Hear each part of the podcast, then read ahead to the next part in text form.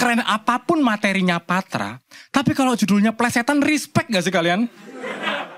Gini deh, Patra bikin Patriarki itu sama aja kayak Louis C.K. bikin show judulnya Louis C.K. bagi duo. Respect gak? Respect gak kalian? Nggak takutnya Patra kalau diterusin dibikin bikin show plesetan terus gitu. Bikin show lagi judulnya sepatra dua patra kata. Anggaplah emang masalahnya adalah uh, banyak perempuan diperkosa di parkiran gitu. Tapi kenapa solusinya itu harus bikin parkiran baru? Kenapa nggak parkiran yang lama dibikin lebih aman aja gitu?